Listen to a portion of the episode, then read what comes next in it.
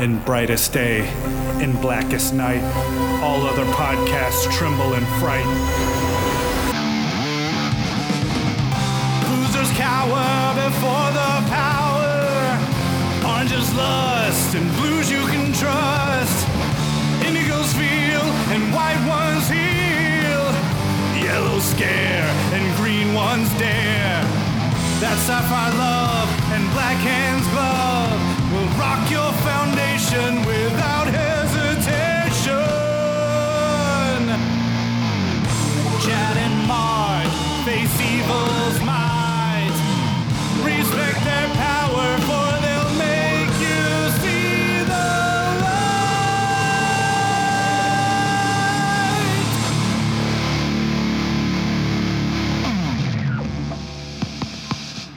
Hi, everybody. I'm Chad Bokelman, and this is the Lantern Cast. Let's talk about Denny O'Neil. In order to do this episode the way I envisioned it, I need to first address the recent passing of comic legend Neal Adams on April 28th, 2022. Neil was, to the surprise of nobody, a comic book legend in his own right not just with the wealth of projects that he worked on, from the obscure to the iconic, but also in the arena of creator rights, as he helped Jerry Siegel and Joe Shuster receive pension and constant recognition for their creation of Superman. To speak to my love of a series like the seminal Green Lantern Green Arrow run, and to not first acknowledge effectively half of its creative team, is to do a disservice to the work as a whole. This episode was originally planned a few weeks after Denny's passing on June 11th, 2020. And given its subject matter, I wanted to take time to properly prepare for the way in which I'd structure the episode. However, a global pandemic came in full swing. I was hospitalized for diverticulitis. Work from home became the norm, and I suppose my penchant for procrastination expanded tenfold in the time outside of work and or recovery. Months became 2 years and unfortunately in that time we lost Neal Adams as well. And while I interviewed Neal once at Wizard World Austin Comic Con, and the experience was as intimidating as you'd imagine, mind you, I only spoke to the man once. My respect for Neal Adams' work remains largely unaltered after that one time conversation. Denny, however, I spoke with on three separate and unique occasions. It's for my personal admiration of the man and his works that I release this episode today on the two year anniversary of his passing. Originally, I wanted to construct this episode as a sort of audio documentary about Dennis Joseph O'Neil, but given that the root of the idea was to represent the audio from the conversations the Lantern cast had with Denny over the years, an obvious imitation of a true documentarian attempting to persuade you I had any notion of what I was doing would eventually undercut the purpose of this episode. Which is ironic, because my first interaction with Denny was the result of me trying to persuade DC Comics to let me make a documentary. At some point in 2009, I became consumed with a feeling of injustice on behalf of my favorite franchise, Green Lantern. Specifically, that each new DC multimedia release, seasons of Smallville to DVD, direct to DVD animated features, etc., more often than not came with a special feature detailing the history of some DC character or another being introduced. Because at the same time, my own experience and knowledge of the franchise was on meteoric rise due to my paired fandom of a new podcast called The Lantern Cast. I started reading Green Lantern regularly in late 2008 with the Final Crisis Rage of the Red Lanterns one shot, and my questions on this franchise were endless. But nevertheless, they found a home in the feedback emails I sent to Jim Ford and Dan Kurtzky of the Lantern Cast. Wanting a sort of GL 101 digestible info dump, a documentary sprang to mind. So I began campaigning for one. The first person I spoke to on the phone was Dan DiDio, then co publisher of DC Comics. Dan was polite, but told me that this sort of thing fell more under Warner's umbrella of responsibility. So I reached out to them and never heard back. But rather than give up, I figured I'd bolster my own position. What if I came at them not just with an idea, but a list of creators who already agreed to be a part of the project? And so I contacted and got verbal agreements from Judd Winick, Ron Marz, Neal Adams, and Denny O'Neil.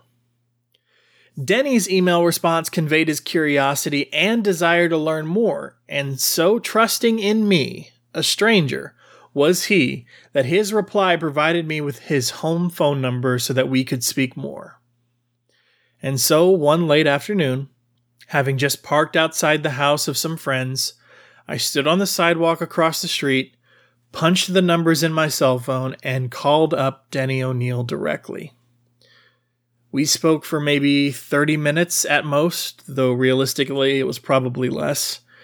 The documentary idea was quickly passed by and agreed upon, and the conversation spun off into what we each thought about the potential Ryan Reynolds had for the character of Hal Jordan in the upcoming film, as well as Denny's thoughts on how the recently rebooted Star Trek film, now referred to as the Kelvin timeline, proved we were ready for a Green Lantern film. Our conversation ended quite literally as the sun was setting and I hung up. I stood on the neighborhood sidewalk across the street from the house I was waiting to head into for several minutes. I was early in my informed comic fandom, but I already knew the significance of the name Denny O'Neil, and he was fast becoming a hero. And I just got to have a private one on one phone call with the man. Later that same year, in early November, Jim and Dan of the Lantern Cast brought me onto the show to bring attention to my campaign with their episode number 31. From that appearance forward, my interactions with the Lantern Cast and its community grew exponentially, from emailed feedback to increasingly frequent guest hosts to a segment on my own. And then came June 16th, 2011. By this point, the idea of a documentary had faltered. Without Warner's permission, something of this magnitude seemed impossible. And with no personal experience in such a production, I wasn't only disheartened, but felt beyond my depth. And plus, I didn't have the money for such a task. However, I still had my contacts in the industry that I had made, and I wasn't going to let that opportunity pass me by. So on Lanterncast episode 97, Jim Ford and I released our conversation with Denny O'Neil himself. All right, we're on the phone with uh, Denny O'Neil. Hey, Denny, how's it going? It's fine. We've been looking forward to talking to you for a long time, and we've we finally got this all worked out. So, for those of you who aren't aware, and if you're not, shame on you, Denny O'Neil was part of the team that brought us Green Lantern, Green Arrow. Now, this was is noted for being a very historic run in comics, um, dealing with very uh, a lot of social issues. And uh, I want to know, uh, Denny, how did how did you guys come across tackling these social issues, especially considering uh, the Comics Code Authority and all that was going on back uh, in that time frame? Well, it came about because Julie Schwartz on one of my weekly visits to DC Comics said that um, uh, the Green Lantern was in trouble and they wanted to keep publishing it. So, did I have any ideas? Um, uh, I had, I, I was involved in my personal life with some social issues and had done a, a story themed on ecology for Julie in Justice League and a kind of anti-war story for Dick Giordano back when he was working at Charlton.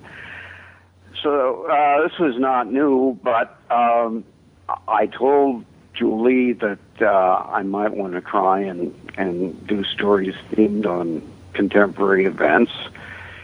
Uh, no idea who the artist was going to be, but I went home and wrote Green Lantern 76, and uh, Julie liked it and commissioned some more. And time passed, and I got a, a proof, and I saw that not only had Neal done it, but he had done, I thought, a superb job.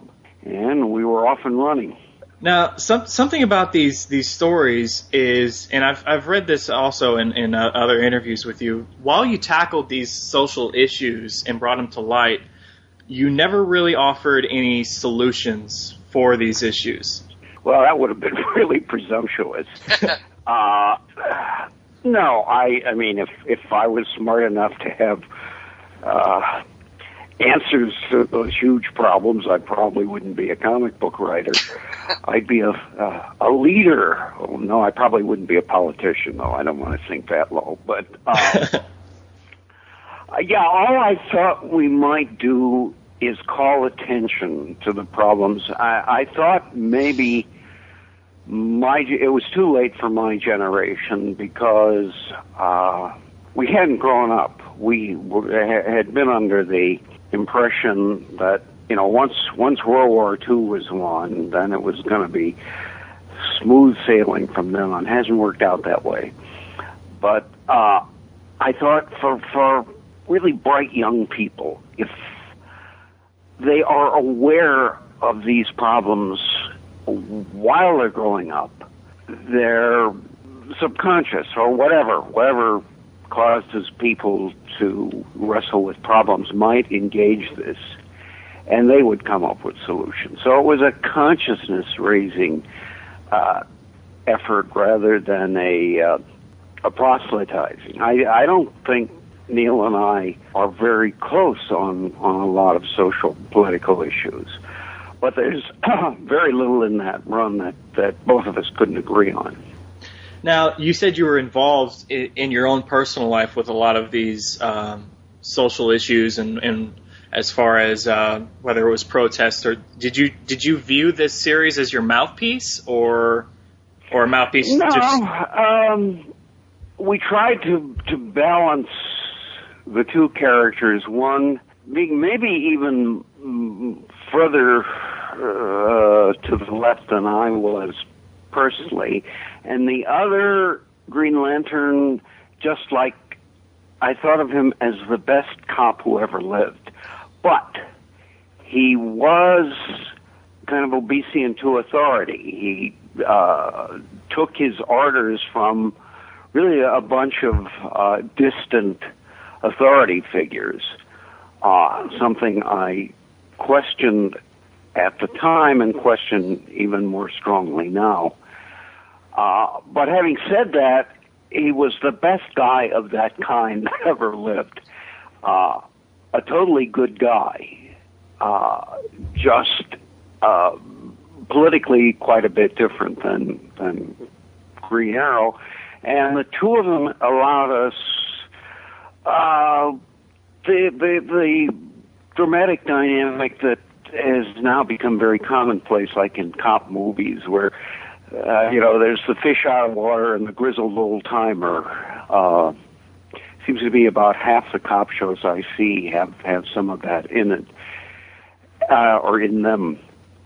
So it, it gave us that, and it gave us uh, representatives of two different takes on on contemporary politics uh, that was a long, tortured answer. Did I, did I even touch on your question yeah. anywhere in there? Abs- absolutely. Jim, you have any uh, any questions about uh, anything you said? Um. Uh, no, I. No. Let us let us proceed. Excelsior. yes. Do you have more questions on this line, Judd? Yeah, um, actually, Denny, I was doing some digging, and I noticed uh, with your degree, uh, specifically from St. Louis University, right? Yeah uh, it was centered around like an English lit creative writing, uh, and this really caught my attention: philosophy. Well, that's that's not as impressive as it looks because at that time might still be true. Every liberal arts major had to take 12 hours of philosophy. Uh, add uh, and the the requirement for a minor was 15 hours. So if you just added one elective, and that was pretty much described which uh, prescribed which elective it would be. Then you had one of your two minors. So it was really the course of least resistance. I don't know how much philosophy I learned. It was uh, it was a Catholic institution, so it was pretty heavily weighted toward uh, Thomas Aquinas. Uh, I don't know that we ever got uh, until that elective very much into any other philosophers. One teacher decided that the teaching of logic was not worth a whole semester. He could wrap that up in about a month, which he did, and then taught us Plato for the rest of the semester, which was interesting. It was the most interesting course, uh, philosophy course I took there. But uh, I kind of had a feeling that I might enjoy philosophy if I got hold of the right kind. So uh, Mary Fran and I take a lot of teaching company courses in philosophy now. We just finished one. Uh, in fact, we're in the in the middle of one. Teaching company is a wonderful outfit that will send you for about a hundred bucks a series of lectures uh, from the best teachers, you know, around, the best best teachers available. And if you like to learn, it's fun to know things. That I, I didn't get from my education, but I, I now believe it. It's a good, painless way to, you know, kind of keep learning things without having to travel or take tests or any of that stuff. So that's, uh, I didn't know very much about, I, I can't say I know much about philosophy now, but it is an ongoing interest, and I, I probably know more than when I wrote those stories. Exactly. Uh, it, it's I ask because for me lately it's become a personal hobby of reading philosophy and and studying up on it, and it's it's hard not to read your old stories and not think that there was some kind of uh, influence from a philosophy course. But if it was just that, then all right. I, I guess was, I can. there was a lot of uh, influence, like from the Catholic worker, probably. Uh, I married a Catholic worker. Catholic worker was what is, I guess, uh, an organization that operates uh, out of the Bowery on, on well, out of the the ghetto areas of New York. I just realized that the Bowery has become gentrified and uh, pretty fancy. But um, it was run by this incredible woman named Dorothy Day, who did exactly what Christ said people should do feed the hungry, clothe the naked, shelter the homeless. And she did all of those things. But she also thought that uh, all war is bad and that does not allow for any exceptions. So she was. Uh, the Catholic workers were protesting war during World War II, which I kind of think was maybe a just war, the only one of the last century. But they had had worked out the philosophy in some detail, and when we moved to New York, it was natural that we gravitate to them socially, among other things. But we did believe that the Vietnam War was unjust and a, a very bad idea for the country. And we probably even more strongly believed that uh, racism was uh, something that the country could no longer afford. So I didn't do as much as I now wish I had, but we did associate with those people and we went on some marches and protests and we're in a minor way involved in the peace movement. And if anything was influencing us, it, uh, it, w- it would have been that more than anything I learned in formal education. Now, now, Denny, when you talk about racism, uh, one of one of the most popular black characters I would say in comics is John Stewart, a character that you Mhm. you yourself created. Now, when you were creating him, like, did you give any thought to the fact that he may end up becoming like an uh, an icon, a role model for for people in the future? Oh, I don't think we ever thought about that stuff at all. I don't think it would have been too healthy to think about it. And Neal had probably as much as I I did to do with creating John. I uh, I thought probably it was a good idea to have a black superhero or two around as a a, a baby step toward eradicating uh, the racism that was still, you know, kind of hanging around the media. Uh, there were was very little in the way of uh, black performances on television, even in the movies, they were pretty rare. And the the history of racism in the movies is you know fairly awful with those uh, poor actors in the, the 30s, 20s, and 30s and 40s having to do caricatures of themselves just to keep working. Uh, I, I think no blame belongs to them at all. I actually I don't think I mean people did what they knew to do. When I grew up in a a lower uh, middle class blue collar neighborhood in St. Louis, and we just didn't see black people at all, except if you're driving downtown, you might pass through a black neighborhood. But it was way off the radar, so all I think a lot of people knew was what they learned from the Charlie Chan movies, to cite one example. So, I mean, nobody was to blame, and that is still, having said that, it was wrong. And it was high time we did something about it. So, John Stewart, in addition to the usual uh, task of trying to create an interesting superhero, was a step toward uh, diversification. Uh, let's get a black. We have the the opportunity to put a black character into the mix. Uh, let's do it. Now, now to follow up with that question, you you took John Stewart and you you know you introduced him, you gave him a great start, and then within ten years or so, he played a, a large part in a, a future storyline, in which case he was responsible for the destruction of a planet. Now, I mean, aside from racial, aside from the racial stereotypes, what's it like to uh, to see a character that you create like used like that? Oh, I I go way out of my way not to see characters I create uh, as done by other people. Uh, after I had been doing Daredevil for about six months, I was in the habit of, of um, you know, having meals with Frank Miller fairly often, and he said that uh, he was going to have to quit reading Daredevil or quit having dinner with me because I was getting it so wrong.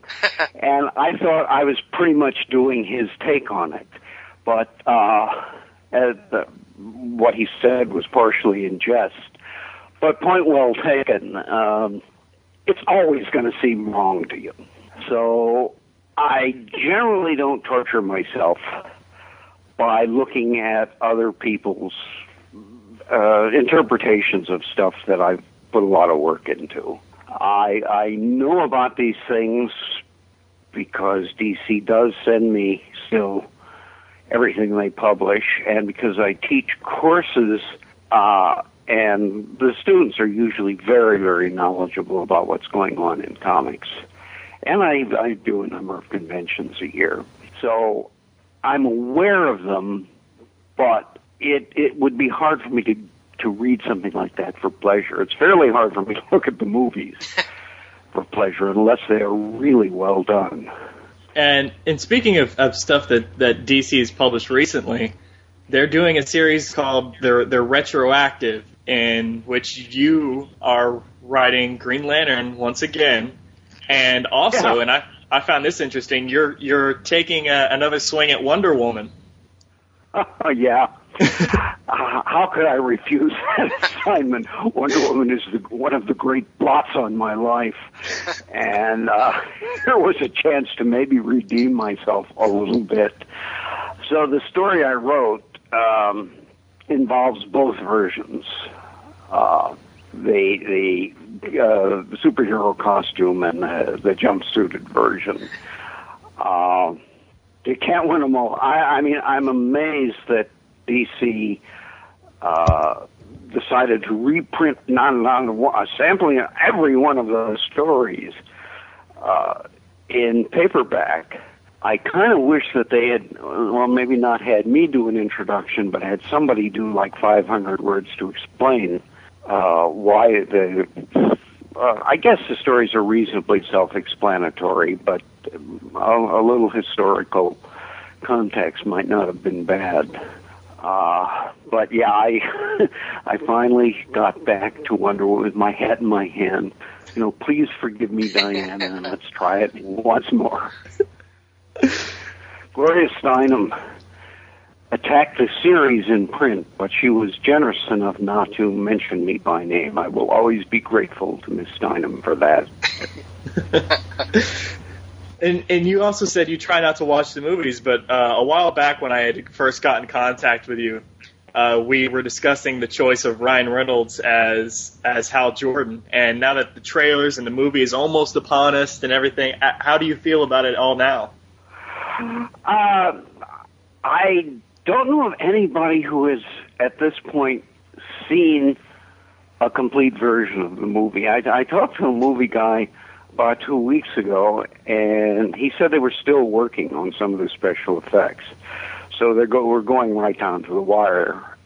Oh, we will undoubtedly go see it. I don't think I'm going to be invited to a screening, and I don't think there's anything of mine in it, as far as I can tell. Looks like they went back to uh, the thing that Julie Schwartz and, and John Broome came up with in uh, 1959 or 1960, and that's good, solid science fiction. And with the inclusion of the alien Green Lanterns, it's it's certainly a natural for the kind of science fiction movies we now have. Uh, so I have no reason to believe that it it won't be. Uh, you know, a good, solid, entertaining some summer movie. And since they're not doing my version of Green Lantern, uh, I, I probably won't find it painful to watch. uh, that's that's great, uh, Denny.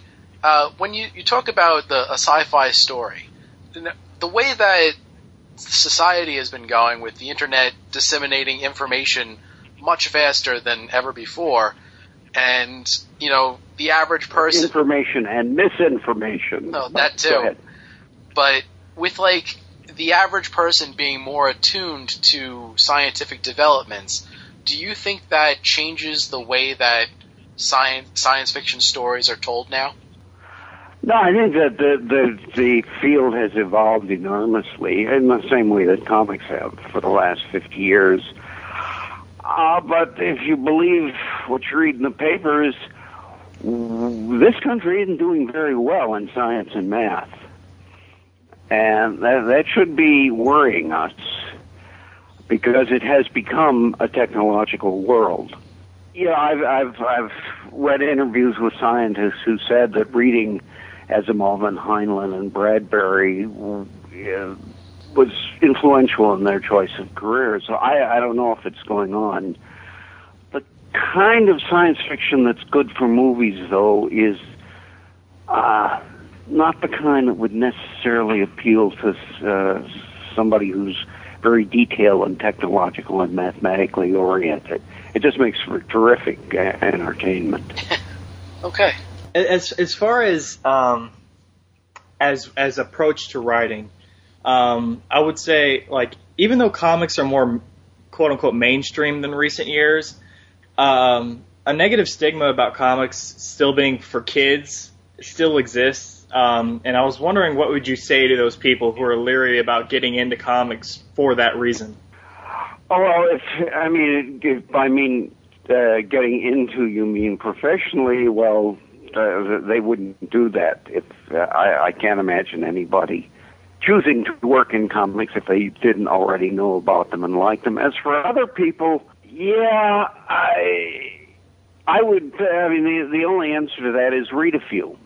Actually, you may not like. There are people who don't like the form. Something about the combination of image and copy in close juxtaposition. It, you know, they're not wired to like it, and that's fine. Uh, I have tried to like ballet and, and failed. uh, there are kinds of jazz that I just don't understand and I just don't get, and other people love. Uh, but as far as the content goes, my God, there is such a wide variety of stuff available. And yeah, there's a lot of people who probably don't like a fantasy melodrama, which is what superheroes are. But there's uh, DC has just reprinted "Stuck Rubber Baby" by Howard Cruse, and that, uh, by any criterion, is a terrific coming of age story. Uh, just read on that level, if you like that kind of thing, it's hard for me to believe you wouldn't like Howard's book.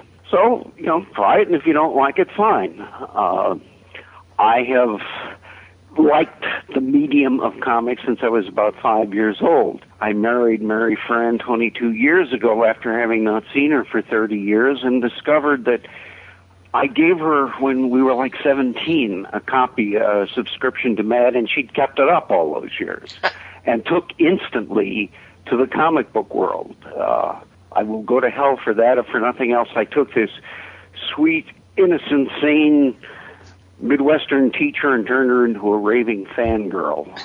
Uh, mea culpa. That's great.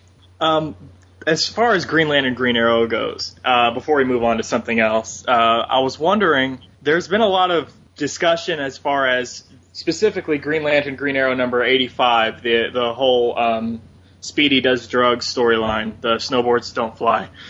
Uh, and I was wondering, as far as the the Comics Code Authority and the issue that Marvel put out around the same time, what what was all going on at that time? Which came first, and what was your involvement of all of it? Well, yeah, I was actually more involved in that than I, I might have expected to be. Um, there was a uh, a meeting that the guy who was doing the Comics Code called, and I was asked to attend. I don't exactly know why. I, I mean, there was there was undoubtedly a reason. Um, may have had something to do with ACBA, the Academy of Comic Book Arts, which was still going on, and I was one of them, uh, you know uh, one of the board members or whatever one is with organizations. Anyway, I went to meeting with Stan, and I, I maybe Carmine was there, uh, the Comics Code Authority guy, and Stan's solution which was adopted by DC in later years, was simply to do that one issue with no uh, Comics Code seal of approval, just the one issue. Uh, we didn't anticipate any problems, and we had them. They asked Neal to change a shot in the uh, sequence. I think it's a three-panel sequence where Speedy is shooting up, so that we don't show him actually putting the needle in his arm because there was a provision in the comics code that said that you cannot show in detail how a crime is committed. Well, okay, shooting heroin into your vein was a crime, still is.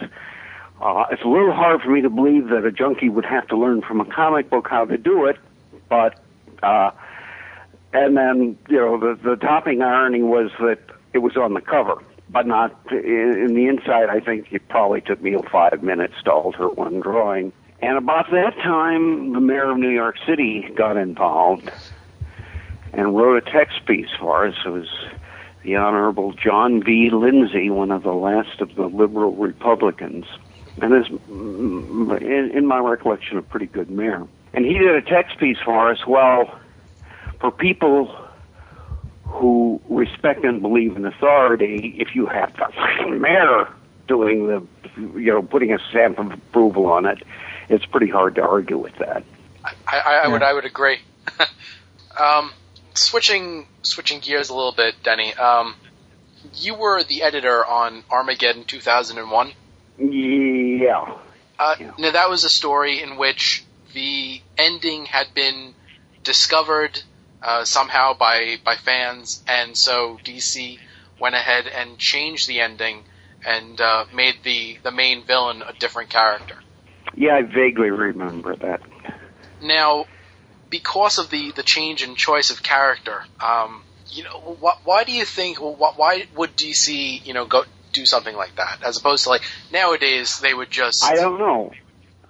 Occasionally there were decisions made, well, fairly often decisions made. And while I had an astonishing amount of autonomy as the Batman editor, really they, they only once in 15 years got in my face about anything. Uh, but in that case, I don't know. Somebody, maybe in the marketing department, probably thought that it was necessary. Was it? I don't know. Uh, today, it would probably be impossible to keep something like that a secret. Back then, it was a bit of a priority, but I don't remember the details if I ever knew them. Okay. And then uh, one of the one of the very important questions I wanted to ask you was uh, DC is they just released information that they're going to restart uh, all of their titles. Like 52 titles are going to get new, new number one issues. Uh, Yep, brand. I yeah, saw that. What, what do you what do you think that means? You know, for the comic market in general and to the fans. Uh, well, that's that's a um, a fairly complex question. Uh, I have heard. Uh, I, I mean, I'm way out of the loop. I, I mean, the planet Saturn is closer to the the heart of the comic book world than I am at this point. Point.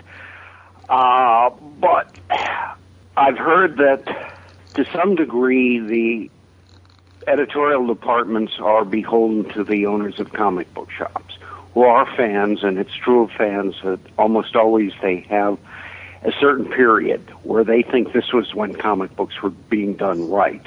And as the medium passes that, it seems wrong. Uh, so I don't know how they will feel about the wholesale revamping. The question editorially is, well, who's doing the revamping and how much reinvention are they going to do? Uh, when Julie and his freelancers reinvented much of the DC pantheon in 59 and 60, he really did reinvent those characters. Uh, Green Lantern is an example. He had been a character based on magic uh, and a radio uh, announcer. And in the uh, Julie Schwartz took the same basic idea, the the empowered ring, and got rid of any hint of Aladdin, which I'm told was part of the inspiration for the original. Gave it all a science fiction rationale, and then while he was at it, uh, had Gil Kane design a very contemporary costume. And that was after he'd done something with uh, the Flash, uh, also a genuine reinvention, and then lots of other characters followed. When there was an attempt, about the same time I was, yeah, it was about 1985 or 86, to reinvent Superman. The, the changes were not that sweeping. They were kind of cosmetic. Minor things changed. Uh, I don't know that anybody considers that a particular success. I don't think it was a an embarrassing failure but it it was not as, as sweeping and important as what Julie had done. So with this reinvention, the devil's going to be in the details. Who's doing it, and how far are they prepared to go to rethink all of these characters? Uh, it'll be an interesting six months ahead of us. That's for sure. Chad. Well, uh, we, we we've come up on your on your time limit here. Uh, if if you got time for one last kind of off the wall question, it's up to you. Sure. Um, um, actually, um, I'm a big Phantom Stranger fan, and I looked through your credits and saw that you wrote an issue or two, and I was wondering how on earth does someone with even with a background in creative writing write for a character like the Phantom Stranger? Well, it was a job. Pro- I mean, I was in the freelance writer business, and probably Joe Orlando asked me, may maybe he had run into some kind of deadline problem with his regular guys. I don't know, but there was no reason for me not to do it, and I probably read some back issues and uh, thought about what this character was about uh, what kind of story I could tell within whatever limitations there were. There, there probably wasn't a great deal more to it than that.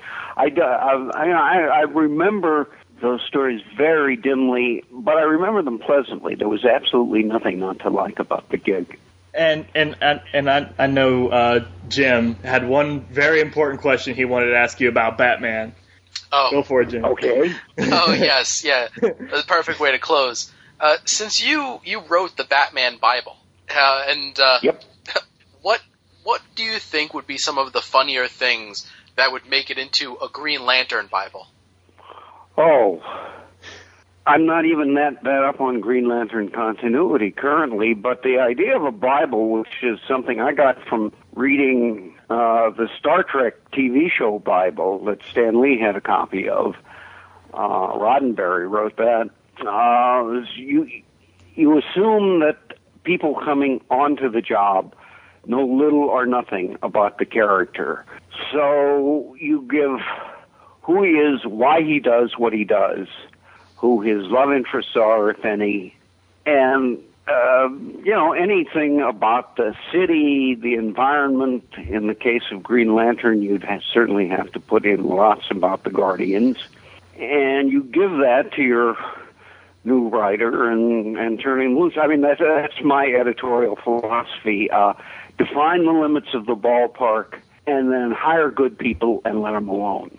I don't believe in micromanagement, uh, but it's it's part of a of the editor's job. It's part of what, what we got paid for to set the tone of the thing. These are the kind of stories we will tell. So, for example, with Batman, I put time travel stories, uh, what I thought of as sci-fi light, off limits because it it simply clashed with the conception of the character that we were creating. Yeah, gotta you know pay attention to stuff like that.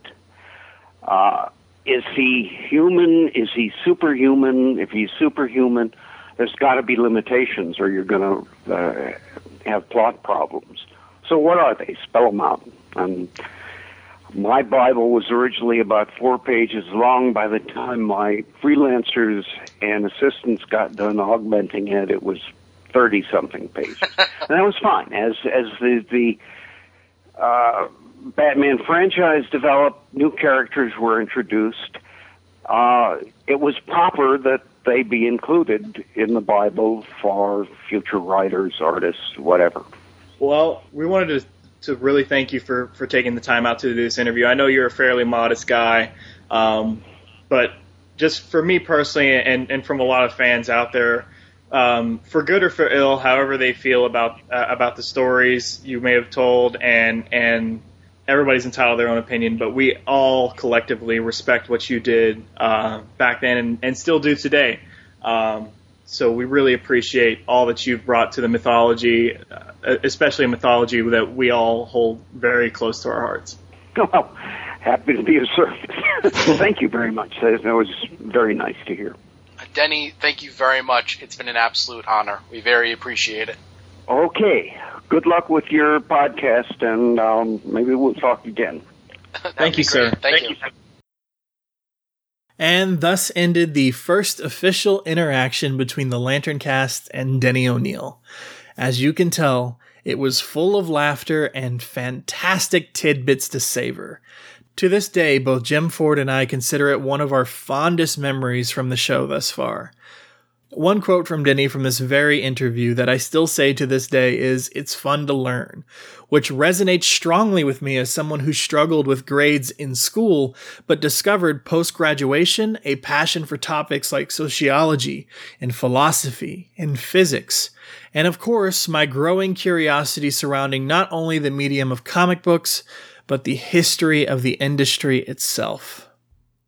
Which brings me to my third and final interaction with Denny O'Neil on the weekend of October 2nd through the 4th of 2014 at the Wizard World Austin Comic Convention in my hometown of Austin, Texas. This was the same convention at which I had my first and only in person interaction and interview with Neal Adams, but with specific regards to Denny. The nonprofit organization Hero Initiative had a booth, and at that booth, the Hero Initiative brought Denny O'Neil to sign books for free. Of course, I brought several things my copies of the novel Green Lantern Heroes Quest that he had written, the DC Comics Guide to Writing Comics that he had written, my Green Lantern Green Arrow trade paperback, and of course, my copy of Green Lantern Green Arrow number 85, the now historic cover of Speedy shooting heroin on the cover. At the table sat Denny in his turtleneck and vest, and beside him sat his wife, Mary Fran. Hero Initiative's booth was on a corner and sparsely decorated, unlike the two or three booth long presence that Neal Adams commanded at conventions. It was quite literally blink and you miss it. I got my book signed and asked Hero Initiative's representatives if I could interview Denny following the panel featuring him to take place later that day. They and Denny agreed, and I went about my business at the convention until it was time for Denny's panel. Denny's panel was moderated by Danny Fingeroth, if my memory serves me right. They spoke of the industry and Denny's time in it, and eventually the panel came to an end. But with no panel scheduled to occupy the room immediately afterwards, I patiently waited for everybody to leave the room. And then there I was, alone, in person, in a room face to face with one of my heroes, Denny O'Neil. And of course, Mary Fran, who sat in the front row watching us like she was witnessing a private panel all her own. And sat across from the small round table at the front of the panel room, Denny and I began speaking. So it's it's day two, uh, Wizard World Austin, and I'm sitting with Denny O'Neil. Uh, and uh, we've spoken with you before, but uh, the first episode of the the spin-off podcast I did about Green Lantern and Green Arrow, we covered the history of the Comics Code Authority and kind of gave the listeners a feel for uh, why the Green Lantern Green Arrow series was so important. And I was wondering, uh, one of the things I wanted to ask you specifically was when you hit the industry, and we talked about it briefly during the panel, when you hit the industry, how had comics changed when, when you got in there? How did it affect your work? Well, uh, comics were just in the process of becoming something they had never been. It was still pretty disreputable. Uh, I didn't notice. I woke up one day and suddenly I, I, I was a respectable writer instead of this quasi-pornographic, sneaky guy who perpetrated trash. Yeah. Uh, that had changed. Stan Lee was in the middle of a huge creative explosion. He was making comics cool to read on college campuses. That was brand new. Yeah. If you read comics, you were either a kid or somebody with not many reading skills. In the popular mind, that was never actually true, but that was the because of all the stuff that happened with uh, the Kefauver Committee investigating comics and Fredric Wertham's book exposing comics. Uh, we were pretty, the, the- the medium was pretty disreputable and, and ver, almost extinct. There were something like 40 companies going into the end of World War II and they were down to fewer than 10. I've actually read the Ten Cent Plague, and, and Yeah. he lists all the the people who never worked in comics again Yeah, after that that. was, yeah, that's it. Uh, David did an, an extraordinary job of Yeah. research. Well, Stan was becoming famous and, and was doing PR, like having a Marvel night at Carnegie Hall, for example. Uh, so it was changing a little bit, but it was still a very low-rent business. We didn't get paid very much. We, I, I work uh, on the board of Heroes Initiative, which is a, a an organization that grants money to comic book people who are destitute, and you'd be surprised how many, even now, there are. Uh, it was fine for me because I was had no idea what I wanted to do with my life. I was drifting uh, out of the service, involved in the peace movement and the civil rights movement, but not deeply involved. It wasn't absorbing my, my life. And along comes an, comes an opportunity to go to New York and write comics. Yeah. Well, who wouldn't do that uh, under those circumstances? Uh, and then, uh, as I said during the panel that Danny and I just did, uh, I thought maybe a year, you know. I had been in New York when I was in the Navy and I got shore leave. And uh, that's about as much as I knew about the city. But it was a chance to go, you know, and see Greenwich Village and all New York. yeah. Uh, so of course I do it, and I never quite got back to the journalism gig. After, uh, after a year, because life is what life is, I had a, uh, an infant to support, and uh, I discovered I had an aptitude for this odd little literary backwater, a strange kind of combination of short story and film and theater and even poetry in that the, the language has to be very compressed. Uh, and I also discovered I kind of liked it. Yeah. Uh, it was a job. It was always a job. And one of the differences between the some of the younger guys and me is it was never my burning vocation, my, my burning desire. It was a job. In the last 15 years, it was the best job on earth. I could not ha- imagine a better, uh, anything that I could have done that would have been better for, than that because when I started, a comic book editor was a guy who lived in Queens, took a subway into work, got two weeks off in the summer, didn't have an expense account. It was a kind of humdrum job. The last 15 years, we went all over the world, and we had lunch in the Senate dining room, and uh, got to places I would have never in- gotten to. Yeah. Would have never thought to go to Chile. Yeah. We had a great week there. Argentina, a great week, but I would not have ever thought to visit those places. And then I woke up one day and found I was respectable. Uh, Danny was teaching comic book writing at New York University. And when he quit to write his book on Jews and comics, I inherited that job. And Danny and I have appeared at the Library of Congress and the Smithsonian.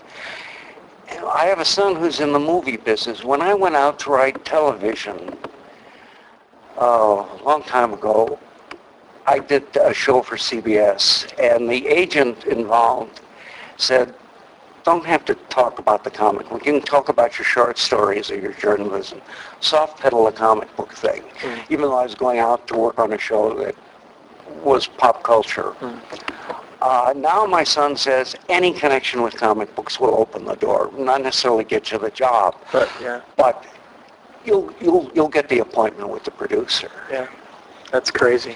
Now, fast forward a few years, Julie comes to you and says Green Lantern's dying, and I need you to save him. It's like you were doing with Batman and stuff. When when he comes to you and says save Green Lantern, okay, it's a chance to work on Green Lantern. What made you go? Not only am I going to write stories about Green Lantern, I'm taking him out of space, and we're going to cross the country, hard traveling hero style, and deal with these social issues. Well, I believed in the social issues,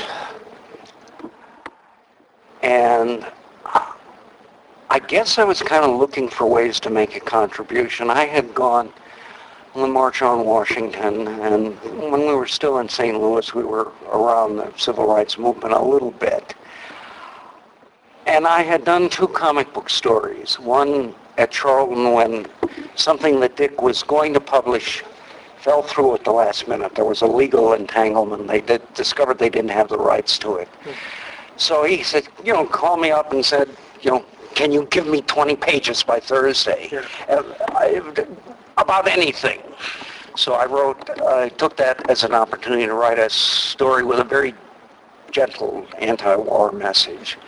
Then I was working for Julie on the Justice League. I did a story about that river in Ohio that caught fire, an environmentally themed story. So Julie said, well, do something with Green Lantern, and it occurred to me that this was my chance. I'm not a charismatic, fiery young leader, but I'm a guy who writes comic books. And this guy, this editor, whom by that time I completely trusted, uh, is ask, is giving me carte blanche. So I did that first story, uh, thinking that Gil Kane would do the art. Neal has a kind of long story about he got involved, but basically it's that he wanted to do Green Lantern, and this was his chance too. Right. And um, voila, suddenly we were getting invited places, and there were stories in the in the press, and uh, we we were tasting respectability for the first time. Yeah. Mixed feelings about that, but uh, it ran its course, and if we had kept going, I'm not sure the stuff would have held up from my end on quality. Because I had done everything I was genuinely concerned about as a, a husband and a father and a citizen. And one thing that I was not genuinely concerned about, an absolutely egregiously bad story that I should not have written. But uh, we had kind of covered the territory by then. Of, of, the, of the social issues at the time. Yeah, Yeah, yeah. yeah. Everything I was genuinely concerned about, I got a story out of. And you got a story, a two issue, because at the time it was a single issue per issue, a single comic issue per social issue. And then you hit drugs, and it was two issues. Yeah. And uh, it, it, it followed the, the Harry Osborn doing pills storyline, which Stan printed without the code. Uh, and then the, the mayor of New York, right, came to you and John V. Lindsay. Yeah. He didn't come to us. I didn't know how, don't know how that happened. I saw that comic book several times today, so it, it did happen. But yeah, uh, Stan has- has a, an interesting story about his drug thing.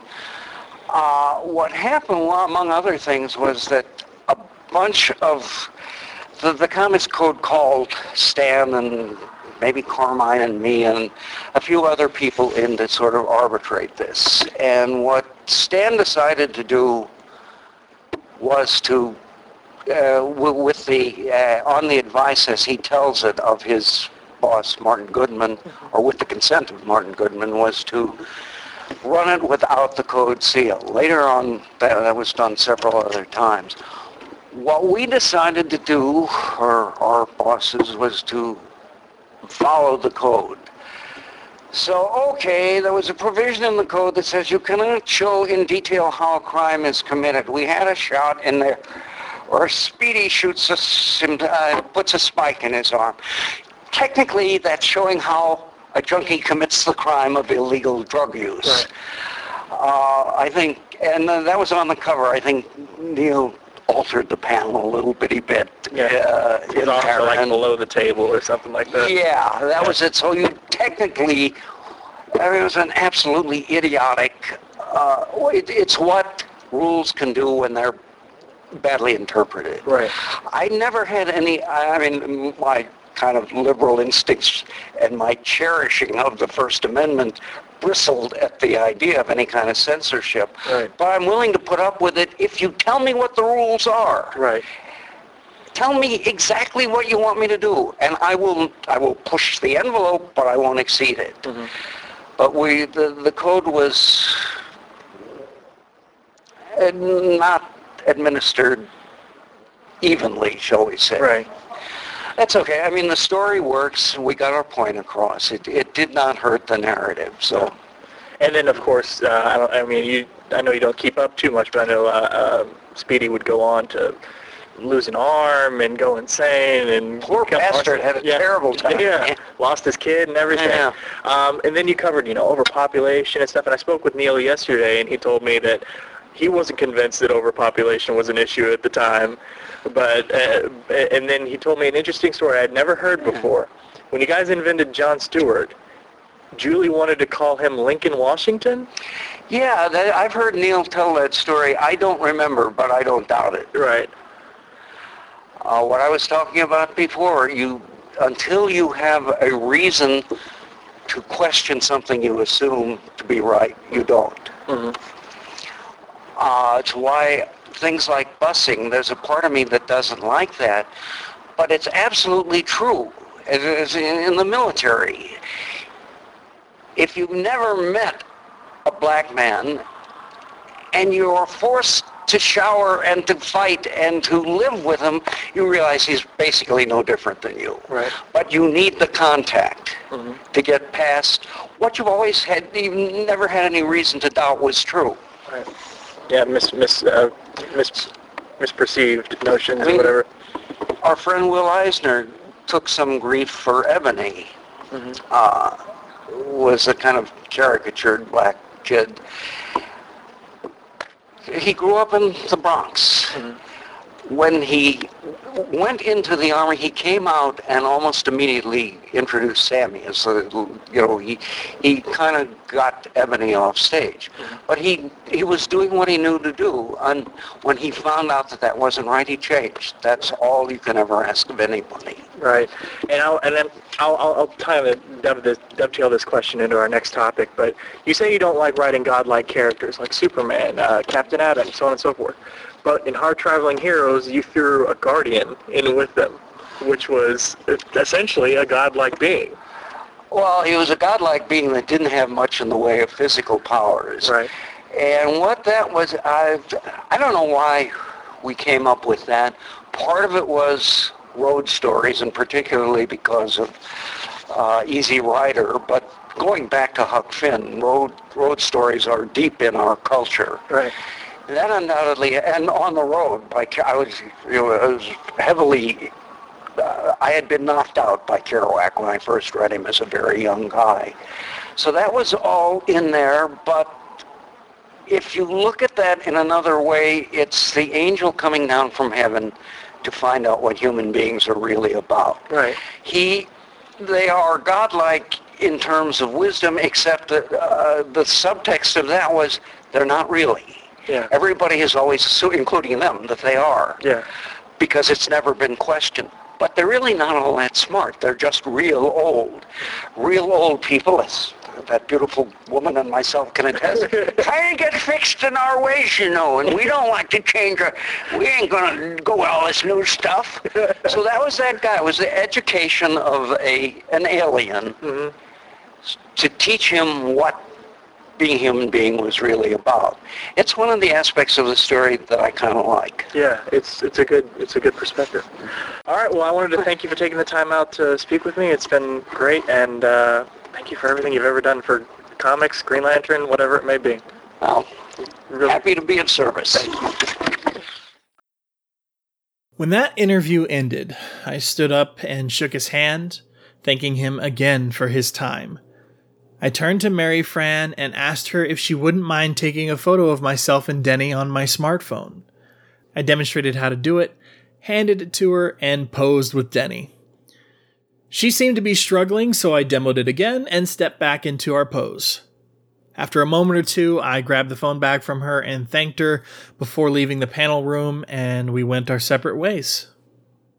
She never actually took the photo.